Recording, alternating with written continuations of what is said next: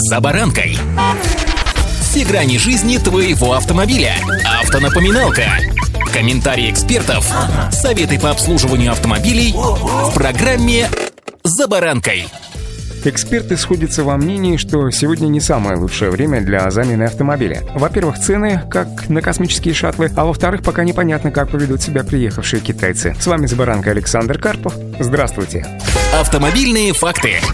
Но, несмотря на это, машины как продавались, так и продаются. Скажу вам больше, и будут продаваться. Так, согласно исследованиям, каждый третий российский автовладелец хотя бы раз в жизни продавал автомобиль. Об этом сообщает российская газета. Чаще продавцами выступают мужчины, их доля составляет восемьдесят семь процентов. Самые часто упоминаемые причины – это желание регулярно менять автомобиль, далее побывающие появления на рынке новой модели и возможность попробовать что-то новое. Среди достаточно часто встречающихся причин также и личные, например, переезд или высокая стоимость ремонта и обслуживания и так далее. При этом респонденты отмечают, что продать автомобиль максимально быстро их может заставить финансовая необходимость, новое хорошее предложение на рынке или просто тот факт, что старая машина надоела. Поводом срочно продать машину могут быть также технические проблемы или, еще раз повторюсь, переезд. Через посредников свои автомобили продают зачастую сорок один процент опрошенных. Из них сервисом выкупа пользуются восемь процентов, услугами автосалонов тринадцать процентов, по десять процентов программой трейд-ин или помощью иного посредника. Еще сорок один процент опрошенных продают автомобиль частному лицу без объявления, восемнадцать процентов через знакомых.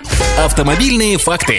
Период с начала года и до конца этого лета самым большим спросом среди россиян пользовались автомобили с пробегом марок Киа, Тойота и Хёнде. У двадцать семь процентов респондентов первые проблемы с автомобилем и необходимость ремонта возникают менее чем через два года. У четырнадцать процентов в период от двух до трёх лет владения. У двадцать три процента опрошенных нет нареканий к автомобилю первые три-четыре года, у семнадцать процентов в течение пяти лет. Через шесть-семь лет восемь процентов чаще начинают обращаться в сервис, а через восемь-десять лет всего лишь три процента респондентов. Большинство считает, что менять автомобиль нужно приблизительно каждые пять-семь лет, пока он не потерял в цене. Такое мнение высказывают тридцать процентов опрошенных. По мнению двадцать семь процентов, продавать автомобиль стоит через два-три года после покупки. Еще столько же полагают, что лучше менять машину, не дожидаясь появления серьезных технических проблем. И только шесть процентов решаются на замену из-за выхода новой модели. Исследования показывают, что в этом году треть всех приобретенных автомобилей составили машины возрастом до пяти лет, то есть с две тысячи восемнадцатого по этот год выпуска.